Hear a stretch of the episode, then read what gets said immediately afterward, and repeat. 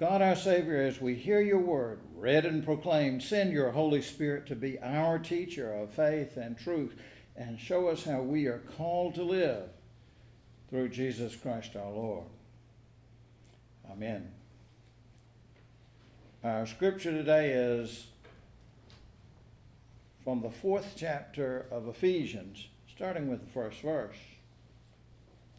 I, therefore, the prisoner in the Lord, beg you to lead a life worthy of the calling to which you have been called, with all humility and gentleness, with patience, bearing with one another in love, making every effort to maintain the unity of the Spirit in the bond of peace. There is one body and one Spirit, just as you were called to the one hope of your calling one Lord, one faith, one baptism one God and Father of all, who is above all and through all and in all. But each of us was given grace according to the measure of Christ's gift. And then skipping a couple of verses, the gifts he gave were that some would be apostles, some prophets, some evangelists, some pastors and teachers to equip the saints for the work of ministry, for building up the body of Christ until all of us come to the unity of the faith and of the knowledge of the Son of God, to maturity, to the measure of the full stature of Christ. We must no longer be children tossed to and fro, blown about by every wind of doctrine, by people's trickery, by their craftiness and deceitful scheming but speaking the truth in love. We must grow up in every way into Him who is the head, into Christ from whom the whole body, joined and knitted together by every ligament with which it is equipped, as each part is working properly, promotes the body's growth in building itself up in love. This is the word of the Lord. Thanks be to God. O oh Lord, may my words and may the meditations of all our hearts be acceptable in your sight, our rock and our Redeemer. Amen. Is your life living up to your calling? The writer of Ephesians made that challenge to the Christians at Ephesus and poses that challenge to us today. Now, we think of certain people as called pastors, missionaries, and people who do heroic work like nurses and doctors and teachers. But every Christian, every one of us has a calling. What characterizes, what distinguishes a life that's worthy of your calling? Paul tells us it is a life lived with all humility and gentleness, with patience, bearing with one another in love, making every effort to maintain the unity of the Spirit in the bond of peace. So, five things characterize a life worthy of your calling humility, gentleness, patience, forbearance, working for unity. The word humility comes from a word that means dust, dirt. Humility Humility means remembering that we are dust, and to dust we shall surely return. No matter how much land we have, no matter how much money we make, no matter how good a shape we're in now, no matter how much education we have or what accomplishments we celebrate, we are mortal. The Latin phrase to remember is memento mori. Remember, you will die, the Romans said. All of us, we are dust, and to dust we shall return. So we need to stay humble. If humility is on one end of the spectrum or the line, then the arrogance and pride are at the other end. The Greeks had a word for overbearing pride hubris. It was, if you will, the Achilles heel the weakness of many main characters in their literature because arrogance, overbearing pride, it's not just a characteristic that can make us unpleasant to live with, or in the case of some, really obnoxious to watch on television. and I'm not just talking politicians, but it can be downright dangerous. It can lead to mistakes with fatal consequences. So be humble. Gentleness is the second mark of a life lived true to our calling, worthy of our calling.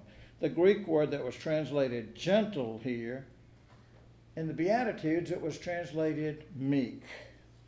The philosopher Aristotle used that very same Greek word to describe the golden mean between excessive anger and inadequate anger. It's what psychologists call assertiveness. My version of that concept, assertiveness or gentleness in that sense, is standing up for yourself without stomping on somebody else's toes. Well, just for example, out on the interstate, it's the kind of driving that avoids both running other cars down and avoids getting run over yourself, which is not always so easy to do, is it? well, with humility and gentleness goes patience. How do you develop patience? Part of the way to do that is to say, well, you know, what have I done that tried other people's patience. How can I be more patient with people that are making me wait? People that are explaining something to me like I'm an idiot. Don't you like that? Especially if people, if it's a person who's a young professional and decided you're old and I need to talk to you like I'm patting you on the head. we need to Find ways to find patience with others. It's a challenging task. Well, humility and gentleness and patience are the companions of forbearance. Forbearance is that's an old fashioned word. Nowadays we'd say cutting people some slack. It's how we treat people if we ask ourselves those what I call the golden rule questions, such as if I'd made that kind of mistake, how would I want other people to treat me? That is, to the extent that I'm aware of my own shortcomings, and we all have limitations there, how do I want other people to treat me? One way to have more patience and forbearance is to remember our own mistakes, our own shortcomings, before we cast that first stone. Well, we live in an age where if you if your mistake makes the news or YouTube, you can be judged, condemned, and unofficially sentenced by millions. Last week, everyone saw all that hullabaloo about the, the, the man that shot the lion. First with an arrow, later with a, using a searchlight with a, with a gun. I actually saw things on Facebook where people wanted that man killed. Do we really want to be judged ourselves that harshly for what others regard as a mistake? Probably not. I know, I know, you don't have that much sympathy for him either. but you probably don't want to kill him, do you? Okay, well, so with all that humility and gentleness, patience and forbearance, what do we need to be doing? Working for unity, but not just ordinary garden variety unity. We're to be making every effort to maintain the unity in the Spirit, that is, the Holy Spirit, in the bond of peace. And how do we do that? Well, by remembering what I call the seven ones.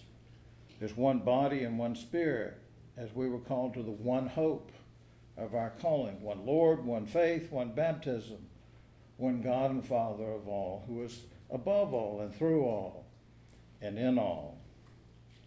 Now, you would think that keeping in mind the seven ones, there would be unity in the church. But ah, the church is made up of human beings, people who are sure they're right and you're wrong, people you, who want their own way and not my way. People so focused on their own issues, they lose sight of the goal. What Paul called the one hope of your calling. So, what is that one hope of our calling? The reign of Christ the King. We live in a world where people are often divided into two groups them and us. We got it right and they got it wrong. There's just one problem with that outlook. There is no us and them, it's just us. We are all called to be disciples of Jesus Christ and together as the church to grow up in every way into Him who is the head, into Christ, for whom the whole body joined together, knitted together by every ligament with which it's equipped, as each part is working properly, will promote the body's growth and building itself up in love. Thanks be to God. You and I don't go anywhere by accident. Wherever you and I go, God's sending us. Wherever we are, God has put us there. God has purpose in putting us there. So, God who dwells within you has something He wants you to do. Wherever you are, believe this. Go in His grace and love and power.